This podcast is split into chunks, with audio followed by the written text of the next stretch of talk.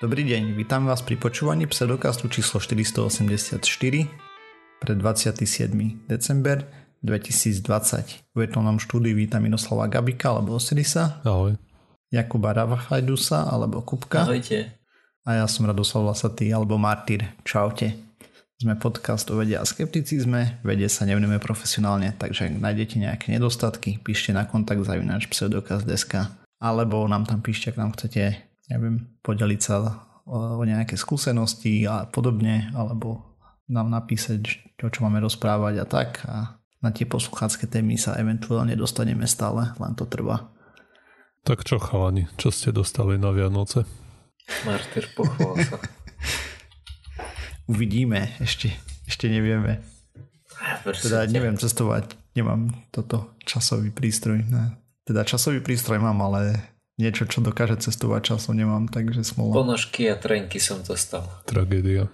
Sme nezaželali mm. pekné Vianoce ľuďom minulú časť. Mm-hmm.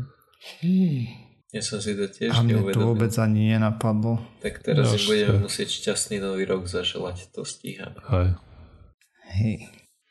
No tak dúfame, že všetci prežili sviatky v pohode, nikto sa nenakazil a podobne. Okrem tých pár, pár tisíc ľudí každý týždeň. Ako, dobre, navyše. Tak a myslím, že če, my v Česku dostaneme no, pod stromček ten 5. stupeň najvyšší. Myslím, že špekulujú, že práve od 27. to zavedú. Tie najprísnejšie obmedzenia. Mm.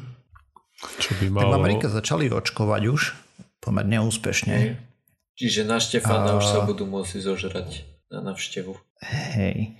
Ako k aktuálnemu datumu dnešku bolo, no dnešku to už bol včerajšok asi, čo som čítal, tak cez 600 tisíc zaočkovaných za deň a jeden prípad taký, že proste alergik a, a skončil v nemocnici, ale pod nich ho prepustili za celé toto obdobie, takže vyzerá to celkom OK. A chcel som tu o tom aj trošku rozprávať, len tak nezáväzne, neviem, či ste zachytili. Tá vakcína od Pfizeru má uh, takto. A ako vieme, aj keď bolo 40 tisíc ľudí na tých testoch uh, vo fáze 3, hej, tak až teraz sa ukážu všetky možné a nemožné vedľajšie účinky. A hlavne vyzerá to tak, že proste na niektorú z tých látok, čo tam je, alebo dokonca na tie nanočastice Č2 a môže byť niekto alergický. Ešte sa na, na to bude pozerať. Je tam veľmi nízke percento, ale to je štandardný postup vlastne pri vakcínach aj pri včeličkách od alergológa alebo podobne, že keď to človek dostane, hej, tak si tam chvíľu posedí práve u lekára aby sa videlo, že sa hneď zdvihne a vyjde do auta alebo kde a tam dostane anafylaktický šok a ho klepne. Takže aby ho hneď vedeli ratovať, keby sa stalo. Takže tak, ale dúfajme, že to bude prebiehať naďalej v pohode a za pár mesiacov máme pokoj od tejto pandémie, aspoň ako tak. No, snáď. No.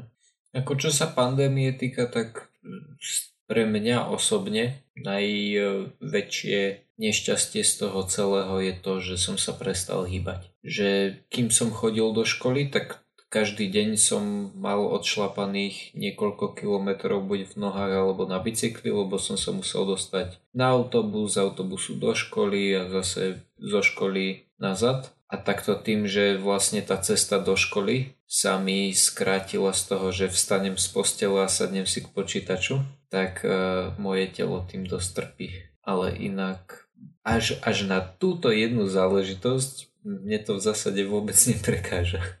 Mm. Mm. Ja som si vyrobil návyk, že po obede idem na prechádzku 40 až 60 minút. Mm-hmm.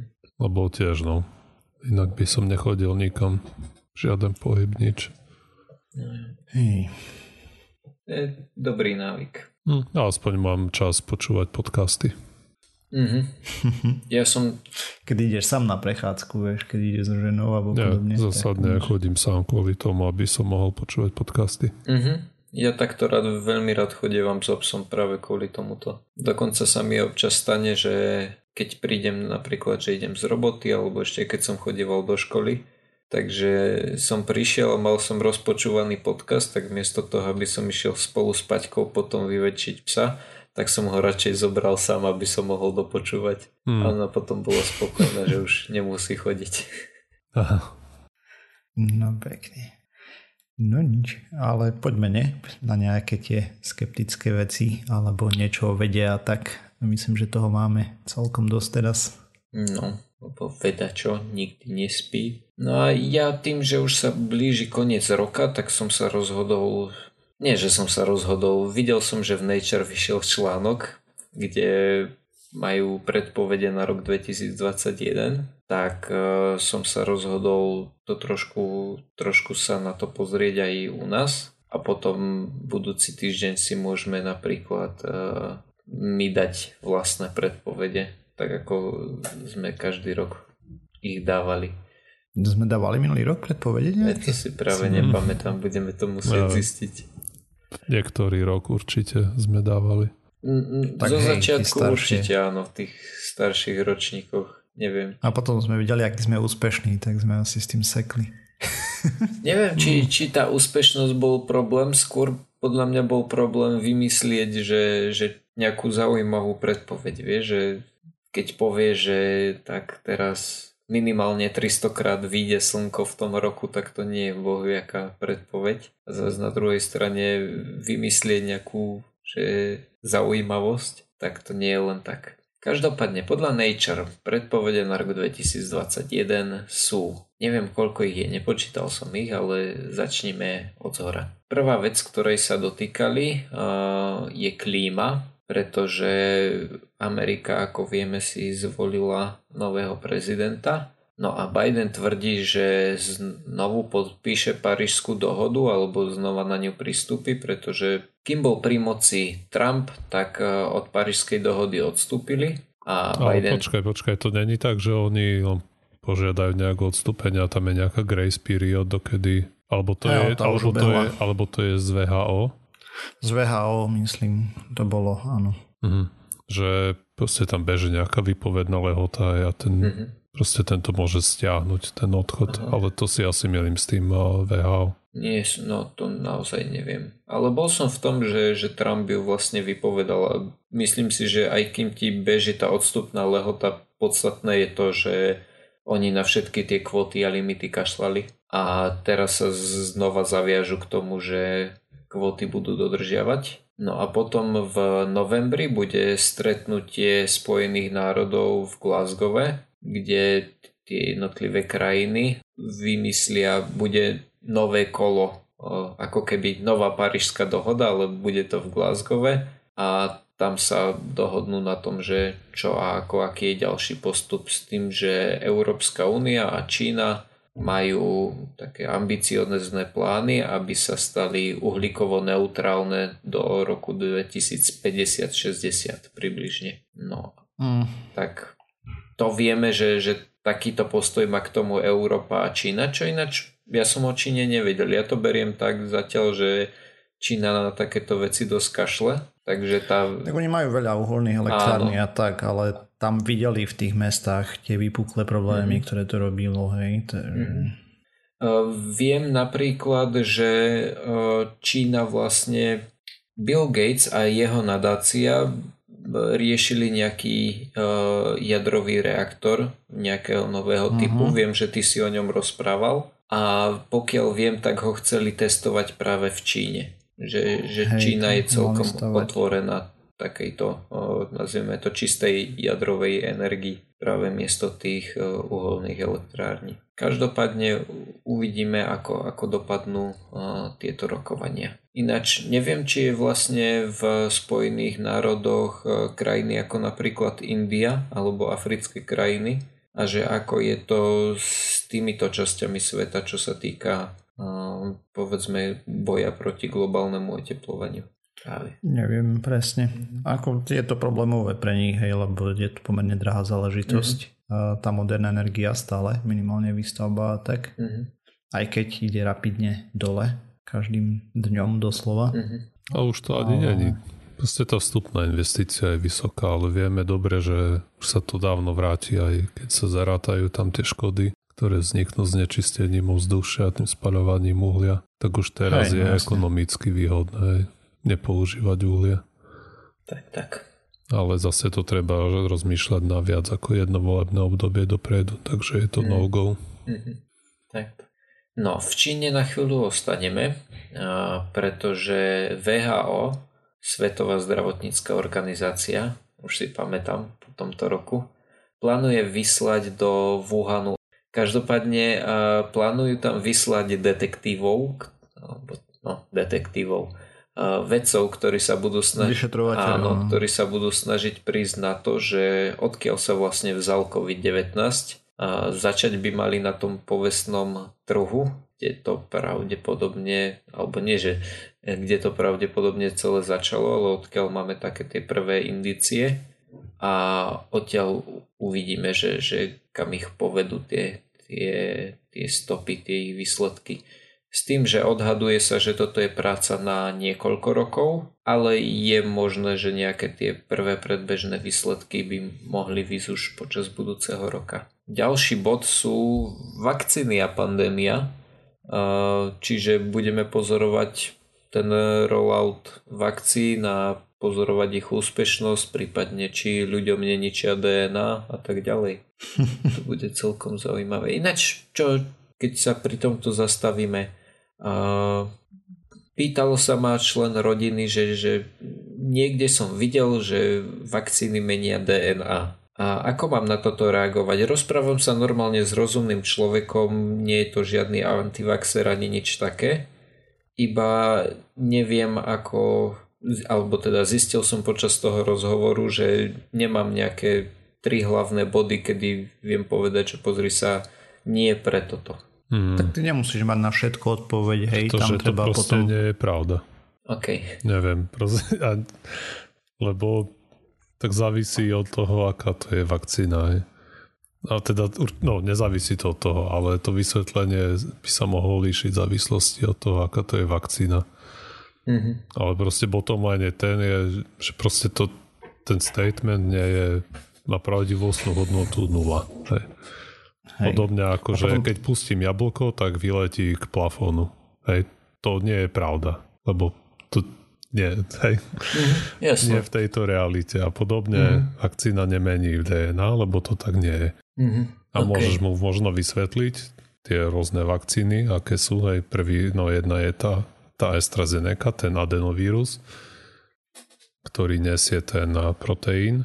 Mm. Ten, to je vlastne v úvodzovkách klasická vakcína, kde sa dostaneš do tela tú látku, na ktorú si má imunitný systém proste si ju ošáhať a vybudovať eh, tie protilátky do budúcnosti. A tie ďalšie vakcíny, ktoré sú tie RNA, pri ktorých sa to zrejme ten človek obáva toho viac, tak tie obsahujú len nejaký Úsek. Asi, asi to dokomolím, ale povedzme mm. je tam mhm. nejaký malý segment tej mRNA, ktorá vojde do tvojej bunky nejakej a tam ten, e, tá vec, ktorá transkribuje, transkript, ktorá robí tú transkripciu, ja si to nepamätám z hlavy, a tak si povie, že aha, že na základe receptu z tohto mRNA budem vyrábať e, nejakú bielkovinu. Mm-hmm. Čo bunka robí bežne, hej, vyrába tam nejakú kopu bielkovín a teraz bude vyrábať ešte o jednu viac. A zo do náhod je to tá bielkovina, ktorá tvorí tie... Proteinové pichliače vyčňalky na, mm-hmm. na, tej, na tom koronavíruse. A imunitný systém si pozrie aj tieto novo vyprodukované proteíny, ktoré sa ti len tak povalujú po tele a takisto sa na nich vybuduje tú imunitnú odozvu. Ale nič... Jo, svojho... je to ešte spôsobené tým, lebo keby to bolo len to a tie proteíny sú za normálne okolnosti neškodné, tak imunitný systém by na nich prdel. Ale tým, že tam máš tie sprievodné látky, aditíva v tých vakcínach, aj oni sú vyslovene na to, aby zvýšili odozvu toho imunitného systému. Proste podraždili to miesto, preto ten vpich e, z červená alebo podobne. Hej. Ako no, už červená na základe odozvy imunitného systému, ale proste od toho sú tam práve tie látky. Aj, ale pointa proste je, že tá látka nejak nezasahuje do DNA vôbec, tam nevstupuje. Mm. No jasne. Ono len zoberie tá vec, ktorá transkript, ktorá robí tú transkripciu, ktorú, mm-hmm. čo teraz neviem presne, ako sa to ten mechanizmus samozrejme neviem z hlavy, mm-hmm. ale pointa je, že to ani nezabije tú bunku, ani... Hm, asi nie. Ale podstatné je, že proste tvoja bunka len vyrobí nejaký proteín a to je všetko.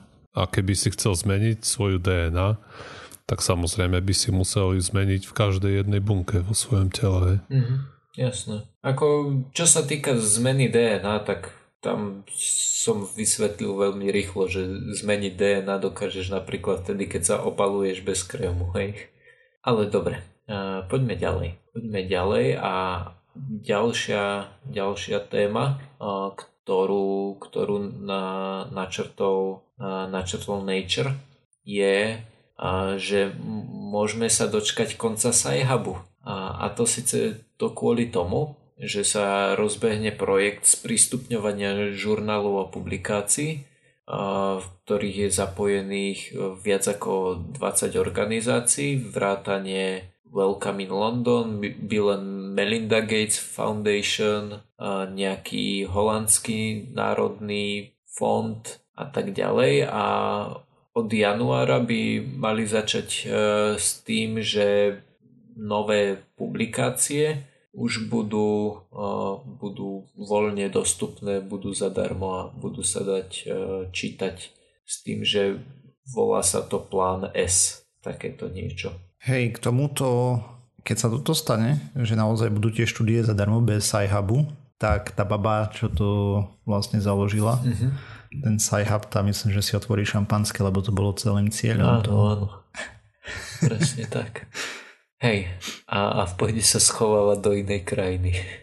Ďalšia predpoveď, alebo teda čo sa očakáva, je, že na Marse to začne byť trošku živé. A teda nemyslím živé ako že živé organizmy, ale že očakáva sa, že, že tam pristane a to mi povedz ty, že či pristane alebo iba preletí nejaká čínska sonda. A, a Mala no, by pristať. Nepamätám z hlavy. Ja, podľa tohto by mala... To každý tam posiel landerov. Mm-hmm. Američania určite posielali mm-hmm. lander. No, čínska sonda Tianwen 1 bude hľadať vodu a známky života pomocou nejakých 13 nástrojov, ako kamery, radary, ale majú tam aj particle analyzer, čiže nejaký niečo a predpokladám, že to teda bude, bude lander. Čiže mali by mať aj lander, aj rover, čo znamená, že predpokladám, že, že je to podmienené úspešným pristáním, pristátím, asi pristátím. Takže ak úspešne pristanú, môžeme sa tešiť na toto. No s tým, že je to, je to prvá e, čínska sonda, ktorá by takto mala e, sledovať, sledovať Mars. Táto sonda sa skladá z orbiteru, landeru a roveru. Takže všetky tri. S tým, že tiež e, by, by sa tam malo objaviť e, nejaké udelatko z e, Spojených Arabských Emirátov a tiež aj zo Spojených štátov amerických približne rovnakej, v rovnakom čase. Tak ono, štartovacie okno Áno, hej, tiež sa je v nejakom spomenúť. čase a tým Áno. pádom aj pristávacie, hej, alebo teda to, keď sa Spojené arabské emiráty, myslím, že len Orbiter posielali. Mm-hmm. Je tiež plus minus v rovnakom čase, tam fyzika nepustí ináč. Áno, áno. Jedine, že by si mal super pohon a to dokážeš napriamo nejako trafiť rýchlejšie, mm-hmm. ale o tom nevieme zatiaľ, žiadna krajina nič také nemá. Tak, tak. Dobre. Potom tu ešte spomínajú ripple effect, čo radioastronómovia sú tak na, na pokraji demonstrovania alebo teda e, nejakého nového spôsobu, ako detekovať gravitačné vlny e, pomocou nejakých pulzujúcich neutronových hviezd. Ale ako to neviem, lenže je možné, že sa im to podarí. A ako posledné a naše, naše obľúbené a síce James Webb Space Telescope by je, je naplánovaný na október, že by mal odletieť. Mm. Už len menej ako rok, no teraz to už vyzerá úplne seriózne, vážne. Mm. že to poletí, pokiaľ nebudú nejaké problémy ešte. Tak teraz to bolo odložené už iba čiste kvôli covidu, hej, lebo proste menej smien menej ľudí môže byť na smene a tak ďalej a tým pádom sa spomalili práce. Zri október to je tesne pred koncom roka. Hej. Takže budem trvať na svojom mm. Hej, tam je milión ešte vecí, ktoré sa môžu pokaziť. Takže, ale približuje sa to. Tak, tak.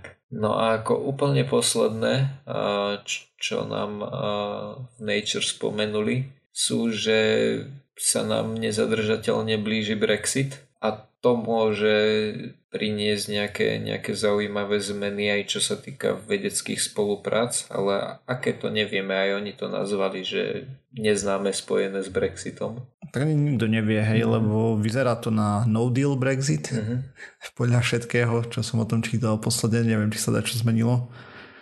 A potom tým pádom Anglicko si bude vybojovávať nové zmluvy snáď vo všetkých oblastiach, keď neprevezme tie z Európskej únie, takže bude to veľmi um, zaujímavé.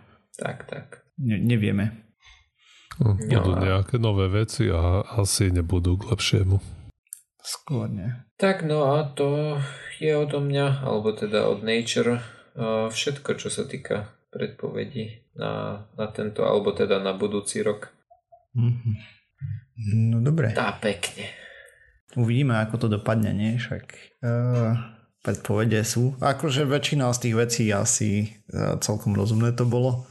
Také safe bet. Uh, teda ono sú to, oni... bezpečné stávky do budúcnosti. Tak, tak, oni to skôr nazvali ani nie ako stávky, ale skôr, že očakávané udalosti. Hej, tak, mm-hmm. takisto ako na, na n keď máš každý deň, že dnes očakávame, že zasadne parlament, tak oni to len dali na vročnom okne, nie dennom. Takže nie sú to asi úplne, že typy. Také si môžeme dať my budúci týždeň. Hmm. No, necháme si to otvorené, túto možnosť. Hej, asi to. No dobre. Takže ja som tu chcel trošku rozprávať o jednom zvieratku, a, ktoré sa volá Vši, vožky.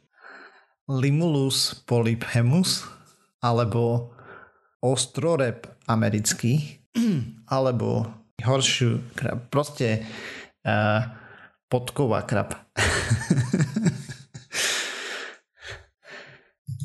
no dobre.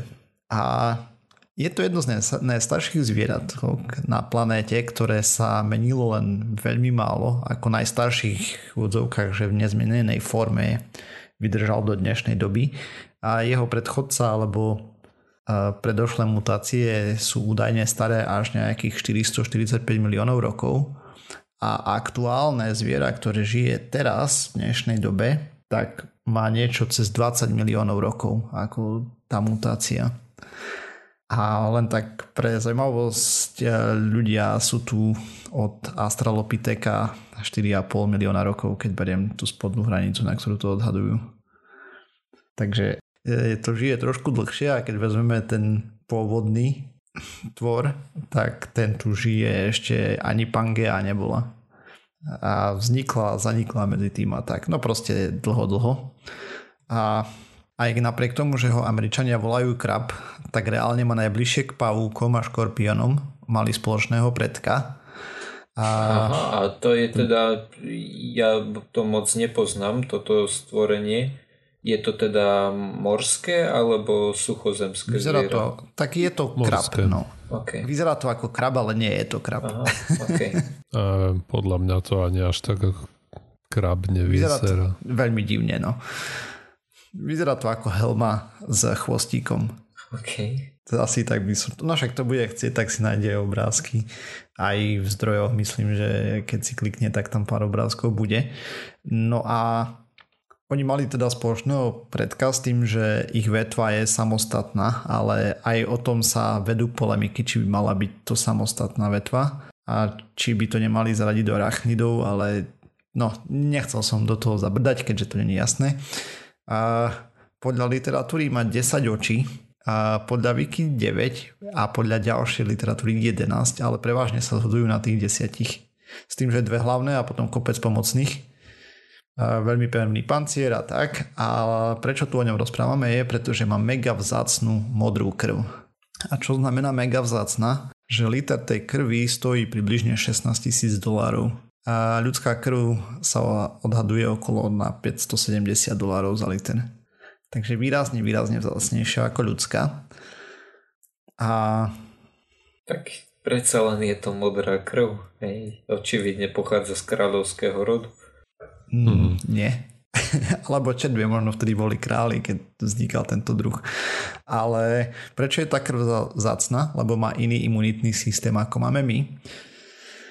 A v roku 1968 dvaja výskumníci na MIT spozorovali, že táto krv sa veľmi rýchlo a veľmi energeticky zrazí v prítomnosti bakteriálneho endotoxínu.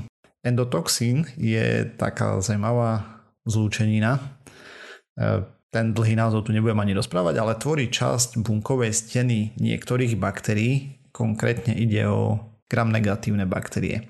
A v krvi sa nachádzajú také bunky, ktoré sa volajú ameobocity. A slovenský preklad som mal veľký problém nájsť, takže som si to preložil tak nejako.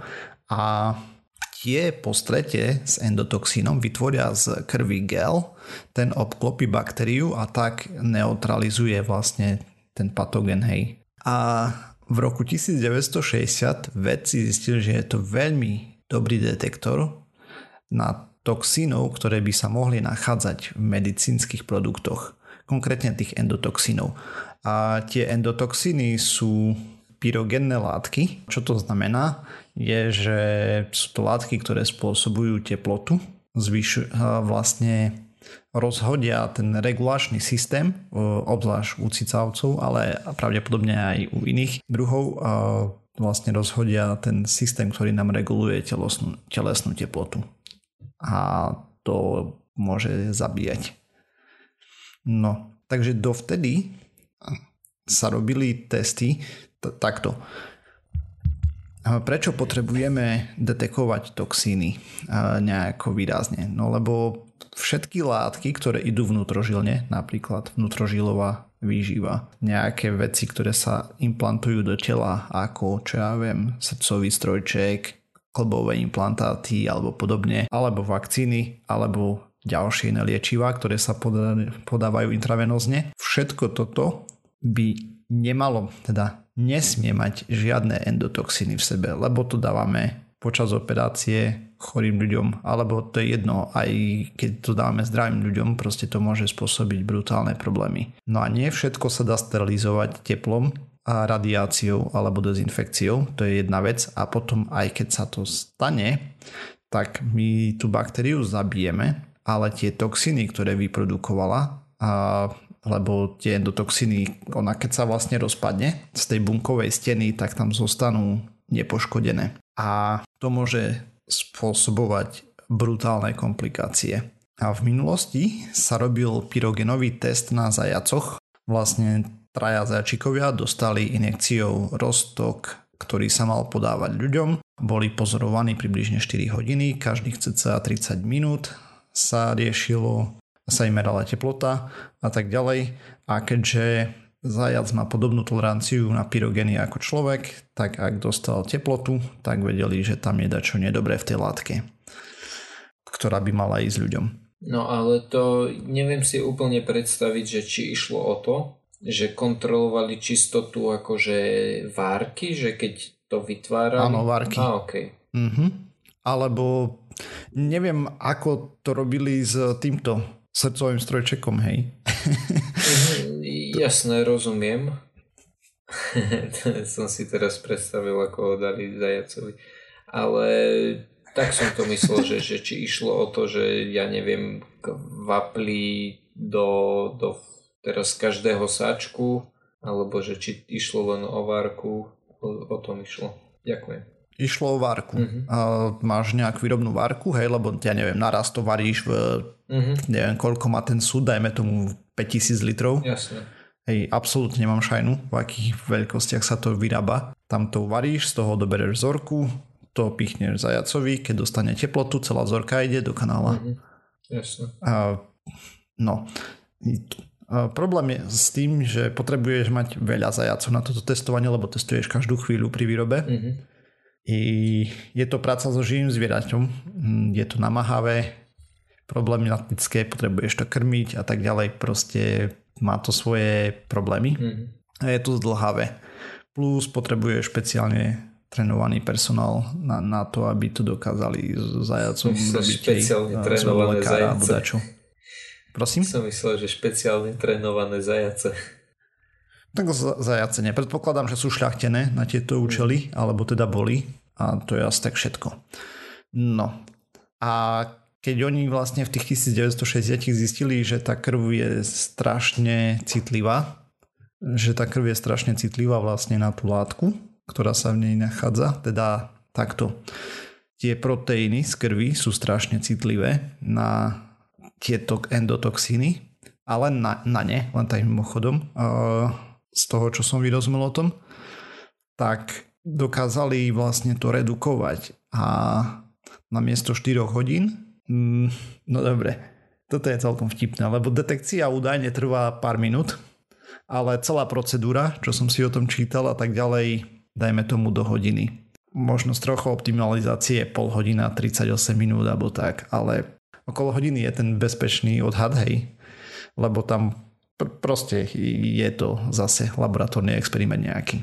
A tie vlastne ameobocity z krvi sa potom použijú na detekciu v tej skúmavke takým spôsobom, že sa tu tam spraví z toho nejaký rostok, potom z tej látky, ktorú potrebujeme, sa to tam dá a keď to tam stuhne, hej, že sa spraví tá gelová substancia, tak vieme, že ma, sme boli infikovaní a teda látka bola kontaminovaná nejakou baktériou, ktorá je, môže byť problémová. A teda alebo bola tam zničená baktéria, proste sú tam tie toxíny. A test sa volal, má výrazne nižšie hladiny endotoxínu detekuje ako ten vpich do zajaca, lebo tam potrebuješ mať nejaké množstvo, aby dostal teplotu, keď tam bude jedna častica, tak to nič nespraví každý liek, ktorý je certifikovaný FDA, musel mať tento test. Každý chirurgický implantát, tiež srdcové strojčeky, prostetické implantáty a tak ďalej museli mať tento test.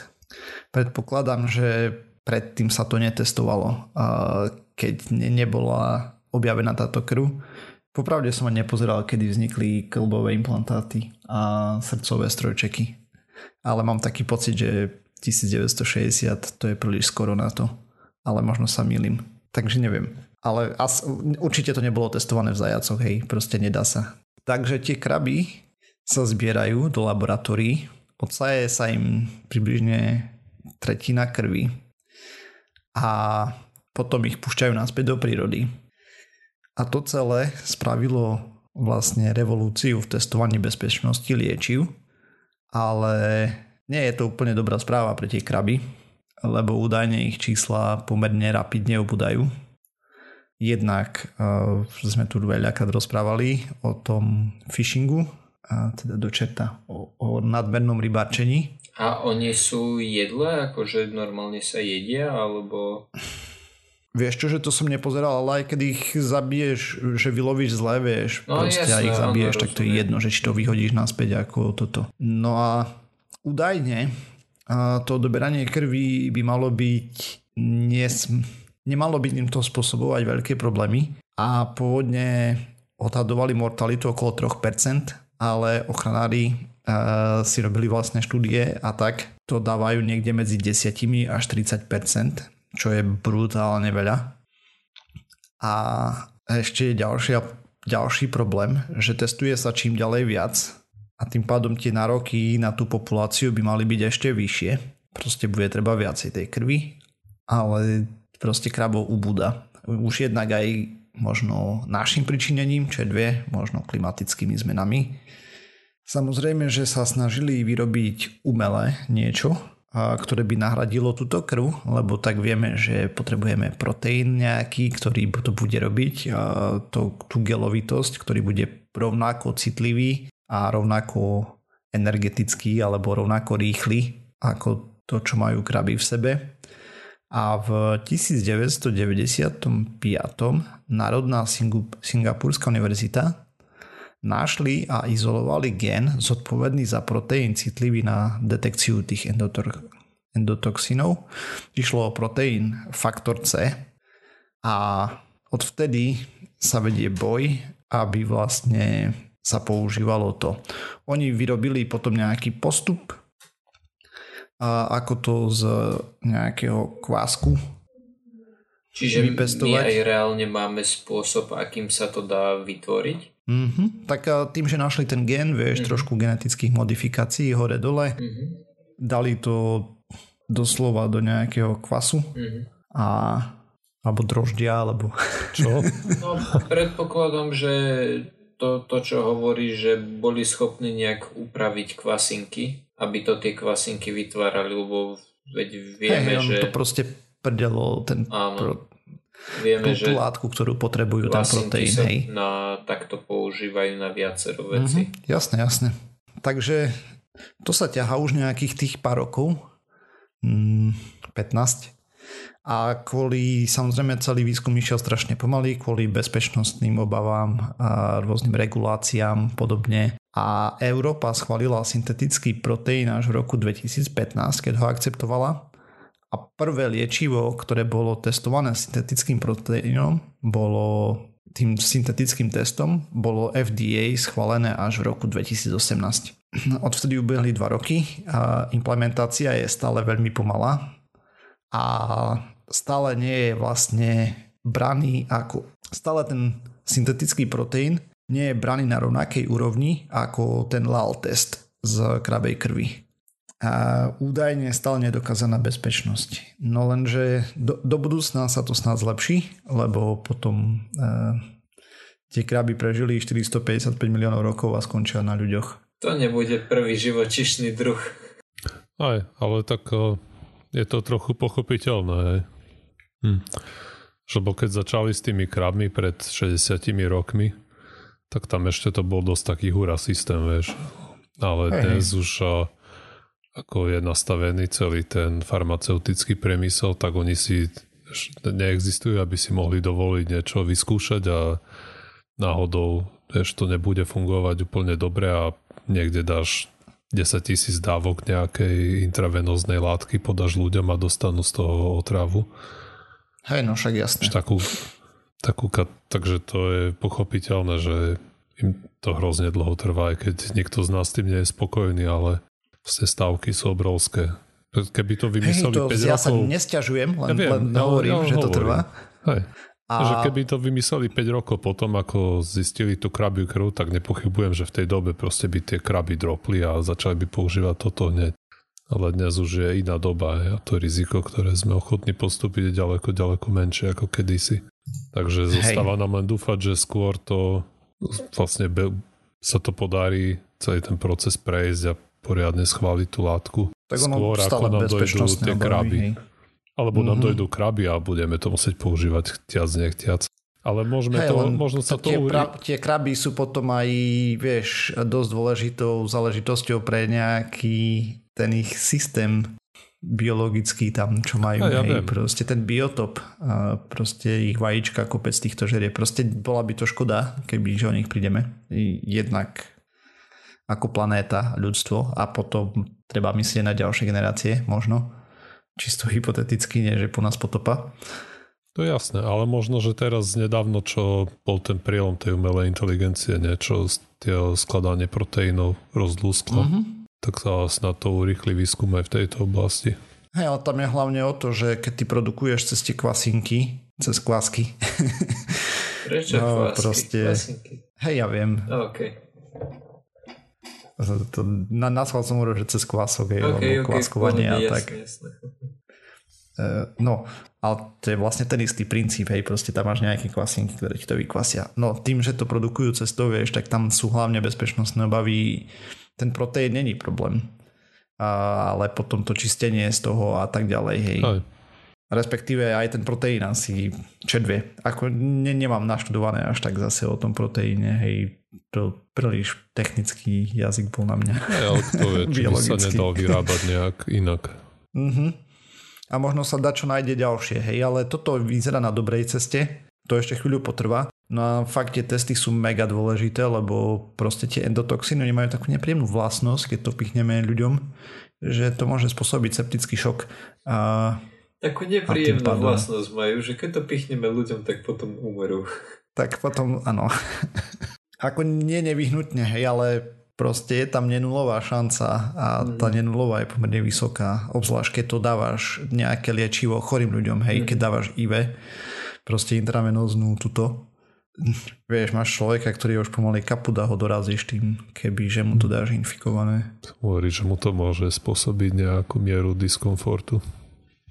Hej, až smrteľnú. Takže čo ma potom tak napadá, že čo robili predtým, ako ale vtedy to bolo asi, no. Však vieme, že aj pokiaľ sa neobjavilo HIV, tak eh, kopec ľudí sa nakazilo napríklad z, no, z darovanej krvi, hej, čo no len o tom nevedeli, tak to samozrejme. Potom sa zaviedli protokoly na to, aby sa to nestávalo, len najprv treba objaviť, že je problém a až potom sa dá riešiť. Keď nevieš ani, že máš problém, tak ťažko sa rieši. No, ale takto, eh, v skratke som chcel jednak porozprávať o tom, že aká bola história toho a proste, že je to zaujímavé zvieratko. Tiež som o ňom nepočul doteraz nikdy. No, z do okolností som sa k tomu dostal nejakým zázrakom. Takže toľko z mojej strany. Zaujímavé. A hlavne sranda, že to teda nie je krab. Hej, ja ho to stále volám krab a to nie je krab. No Len jasné, ja chápem. Proste čítal som to v angličtine celé, hej, lebo v slovenčine o tom nie je dokopy nič. A tým pádom mi utkvelo v hlave, že krab, krab, krab. Mm, mm. Ale nie je to krab. Mm. Je to debilný preklad. a tak aj a angličania majú preto debilné meno. Mm. Proste je to Limulus polyphemus. OK. Easy. OK, ja mám len kratučku tému na záver. Aby sme nekvakali vyše hodiny ako minule. Vynimočne nebudem mať COVID tému, nedávno prečítal nejaký článoček a celkom zaujímavý. A, takže ako vieme, až do uplynulého roka bola letecká doprava významný znečisťovateľ vzdušného vzdušia, čo sa týka aj CO2.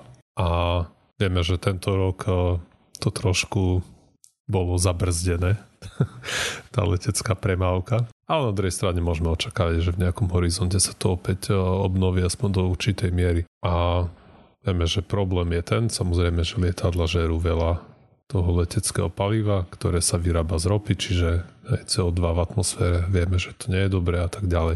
No a nedávno vyšlo v Nature, vyšla v Nature štúdia, kde sa vedci popísali nejakú metódu, ako by sa dal vyrobiť práve ten letecký benzín a to s použitím CO2 z atmosféry. Mm-hmm.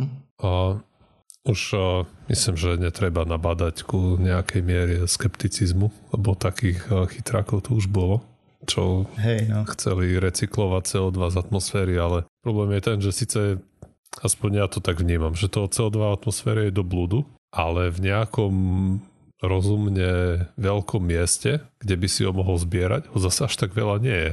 Lebo ten vzduch, tá paskúda je dosť riedka. Hej. Tá paskuda je dosť riedka a atmosféra siaha pomerne vysoko, pár kilometrov. Ako, no, hej, ale ako myslel som to tak, že ty môžeš postaviť nejakú konštrukciu, ktorá bude odchytávať to CO2, ale aj keby odchytávala všetko, tak proste tam brňavé množstvo. Vieš. Ty môžeš postaviť nejakú mriežku 5x5 metrov, hej, a čo za deň ti zoberie trestne 100 gramov CO2, hej. Hej. Bo proste ho tam viac nie je. Môžeš neviem, vyrobiť vietor alebo čo, ale to už zase je kontraproduktívne. No tak Môže potrebuješ byť, mať z obnoviteľných zdrojov energiu, napríklad slnečnú hej. alebo veternú a potom potrebuješ nasávať veľa, veľa, veľa vzduchu no, a práve. z neho to vyberať, hej. Takže toto si myslím, že je veľký taký roadblock, hej. Že buď to, neviem, ako by sa to dalo nejak rozumne, že jedine, že vytla, sa to bude dať nejak tlačiť že naraz kilometre štvorcové z toho pohlcovača vyrobíš. Neviem, no každopádne, aby sme sa vrátili k tomuto.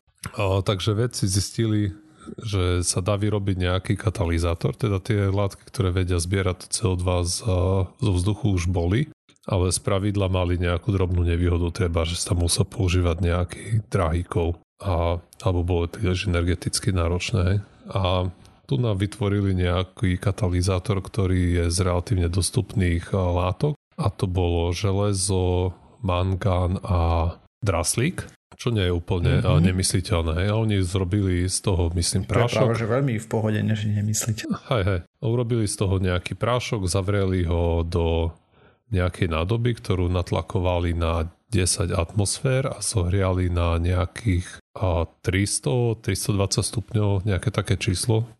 Nie je to nič hm. nejaké katastrofálne. Toto sú úplne v pohode. 10 atmosfér je nič tlak, hej? Hej. To máš úplne bežne v pneumatikách a 300 stupňov tiež není vysoká teplota. Ty máš aké auto, že máš 10 atmosfér v pneumatike? Sa zdá, že to je tak okolo 4. No moment, ako na týchto nákladných a podobne. Ale že je to proste bežný tlak, ktorý, s ktorým sa pracuje dá, dá normálne. Dá sa to vyrobiť s kompresorom normálnym, hej. hej. To, to je pointa. A 300 stupňov, no a nechali to tam zavreté, myslím, deň, 20, 24 hodín, nejaké také číselko. A zistili, že to pohltilo asi 48% CO2 z toho vzduchu, ktorý tam bol a z, tá reakcia bola taká, že na konci vyšla nejaká, nejaký uhlovodík a vodná pára. Ešte tam museli nakrmiť vodík do toho, do vzduchu, hej, lebo zvyčajne ten vodík vo vzduchu nie je veľmi, takže ten tam museli pridať. A, a nie je no, práve ten vodík problém? Ako je na tom? Lebo... Áno, to, to je podľa mňa jeden z dvoch problémov. Hej. Prvý mm. je mhm. ten, že, že to je síce pekné, že 48%, ale keď Vieš, toho vzduchu tam síce keď je to 10 atmosfér, a kto vie, možno, že aj s viacerými by to fungovalo. Možno vyskúšajú neskôr, že by ho tam narvali viac toho CO2. Ale to, vieš, podľa mňa toto bude, že ti z toho poprvé nejaké miniatúrne množstvo toho uhlovodíka a teda relatívne miniatúrne, lebo lietadlo vieme, že potrebuje dosť veľa toho paliva. A že to množstvo bude poprvé ne, viac menej zanedbateľné a po druhé ten vodík nejak tiež musíš vyrobiť aj ten no, nerastie na stromoch. Mm. Čiže zrejme asi sa aj teda aj v štúdii, ktorú so, k tomu vydali, keď som preskočil časti, ktorým som nerozumel, čo bola drvia väčšina. A bol tam nejaký obrázok, kde ukazovali, he, že normálne tá výroba toho leteckého paliva je, že vykopeš nejakú ropu alebo nejaké fosílne palivo, urobíš s tým čari mari fúk a vidíte z toho letecký benzín. A samozrejme a kopa CO2 v atmosfére. A toto, čo oni vymysleli, tak tam bolo také pekné koliesko. Na jednej strane zoberieš CO2 plus H2, a pridáš ten katalizátor, vidíte z toho letecký benzín, ten sa spáli, vyrobí CO2, ktoré zase odchytíš a zase tým môžeš robiť to isté dookola a ten vodík a tam dodáš tak, že urobíš kat, tú elektrolízu vody hej, s použitím obnoviteľných zdrojov. Mm-hmm. Tak celé je to postavené na tom, ináč by to nemalo žiaden zmysel, lebo je to energeticky mega náročný proces, hej. Aj a ten výnos podľa mňa bude tiež eh, mrňavúčky. To je čisto stratovie, samozrejme. A... Tak aj to spájanie potom do paliva. Vieš, ty tam tú energiu musíš dodať tým molekulám, aby sa no to práve. Musí, musia to natlakovať a zohriať na tých 300 stupňov. Mm-hmm. Takže a... je to ako zajímavý koncept ale, určite áno. A určite je to jeden, jedna z prekážok, ktorú odstranili, že ten katalizátor e, je z bežných e, látok. Hej, to Tam tiež. netreba nejaké exotické nezmysly a tie podmienky, pri ktorých sa to deje, nie sú nedosiahnutelné. Ale myslím, že to, čo niektoré články písali, že budeme vyrábať a, a letecký benzín zo vzduchu, je je to ešte niekoľko krokov vzdialené, sa mi zdá. Však budeme, len otázne je, koľko toho benzínu bude, vieš. V laboratórnych podmienkach všetko fajn, vieš, takisto ako sme tu ľaká rozprávali o baterkách rôznych a tak, hej, ktoré fungovali v Petriho miske, ale potom, keď to chceš škálovať, toto je najväčší problém, lebo laboratórny experiment, akože stále máš princíp, ako to spraviť, bez toho sa nevieš pohnúť ďalej. A teraz, no, spraviť to v produkčnej veľkosti bude asi celkom zaujímavé. Ale keď bude fungovať prvá takáto tovareň, tak to bude super. Lebo keď sa ukáže, že je ekonomický a akože sa to oplatí, vieš. Aj to závisí asi od toho, ako, nakoľko sa bude dať a, hýbať s tými podmienkami, s tú teplotou a tlakom. Si vezmi, Lebo nakoniec, že... vieš, ako rýchlo to predbieha, na, to, to, na tom ti nemusí možno až tak záležať. Presne. A ty to tam môžeš nechať ležať mesiace, nakoniec to je jedno. Uh-huh. Ale mesiac niečo zohrievať na 300 stupňov. No je to kopec energie, hej, ktorú potrebuješ z niekade dostať. A Aj.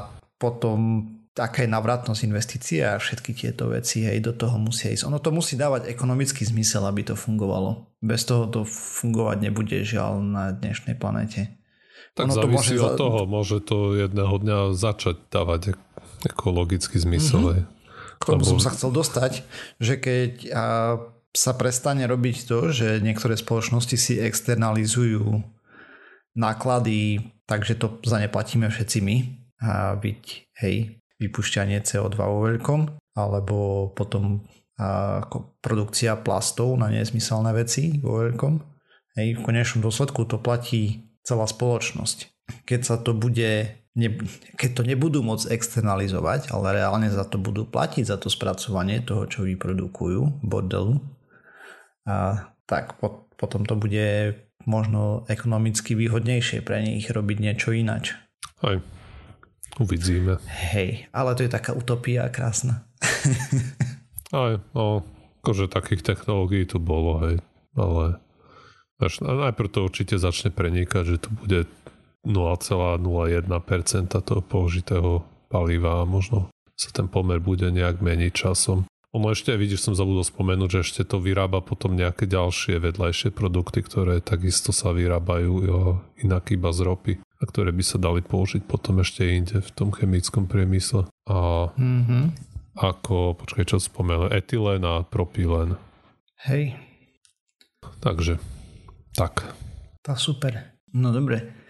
A ja som chcel ešte na záver uh, sa poďakovať poslucháčke Sony za veľmi, veľmi pekný mail, ktorý nám poslala. A celkom to tak potešilo. Takže Sonia nám písala, že Ahoj, chcela by som prispieť mojou pravdepodobne prvou skúsenosťou so skepticizmom v živote. Ako tínedžerka, vtedy cca 16 rokov, dnes mám 26, som bola fascinovaná všetkým, čo bolo akokoľvek záhadné a nevysvetliteľné. UFO, pyramidy, konšpirácie, všetko, všetko v duchu Danikena.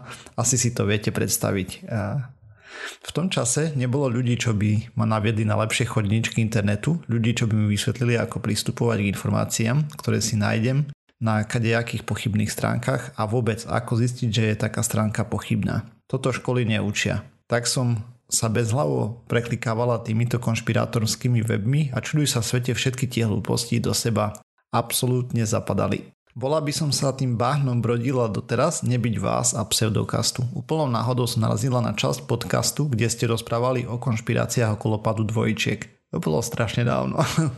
Mm. Popisovali ste tam, aké jednoduché je overiť niečomu, čo vôbec nemusí byť pravda, keď človeka nezaujímajú fakty, alebo keď si nepotrebuje informácie overovať. Prvýkrát som sa vtedy stretla s okamovou britvou, s biasmi a logickými chybami, ktoré robíme. Prvýkrát a práve včas mi niekto vysvetlil mnoho ďalších užitočných pojmov. Dosť sa mi to hodilo do života. Celkom solidne ste ma vychovali a vzdelali. Čedve, čo by zo mňa vyrástlo nebyť pseudokastu. Ďakujem vám za to. A potom ešte pôvodne som chcela príspevok poslať do vašej súťaže, avšak dnes som si všimla, že ostal v drafte nedopísaný, ale už keď je napísané, tak vám to pošlem aj tak. Pozdravujem z Brna, Sonia. Takže Soni, ďakujeme veľmi pekne, takéto mailiky nás tešia najviac. Teda aspoň mm. mňa osobne. Hej. Urobilo a mi to veľkú z... radosť tiež. Hej, jednak sme strašne radi, že počúvaš tak dlho. Proste keď toto bola prvá časť, ktorú si počúvala a potom o to všetko, tak wow. A podobne. A úplne dáva iný rozmer tá činnosť, ktorú robíme, keď nám niekto takéto niečo pošle, lebo má to väčší zmysel. Takže ďakujeme. No, že ak si dobre spomínam, tak e, vlastne tie dvojčky ste robili spôsobom, že jeden z vás bol akože e, zastanca toho tvrdenia a tí zvyšní dvaja sa mu to snažili vyvrátiť. Je možné, že si to myslím, že Joyner tam hral Diabloho advokáta vtedy už, ani nepamätám. Som, som si dosť istý, to znie ako Joyner. Hej. Hej no, dávna doba. A to neviem, či ja som tam bol vôbec už ešte. Myslím si, že áno. Ale to, to, si, to si naozaj...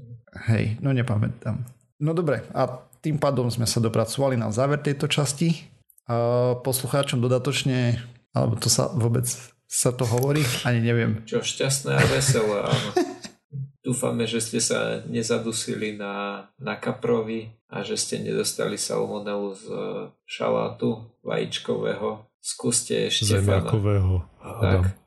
No áno, sorry, hej, zemiakový šalát, ale ja, ja v ňom mám úplne najradšej, lebo my keď robíme zemiakový šalát, tak je tam aj to vajíčko na tvrdo. Ja som sa pomenul. No, skúste, skúste to, to brať tak, že v kruhu vašej najbližšej rodiny na Štefana sa môžete potom. opiť aj sami. A na to už táto čas vyjde po, ale minimálne to platí na silvestrovské oslavy, chaty a podobne. Takisto. Také chaty.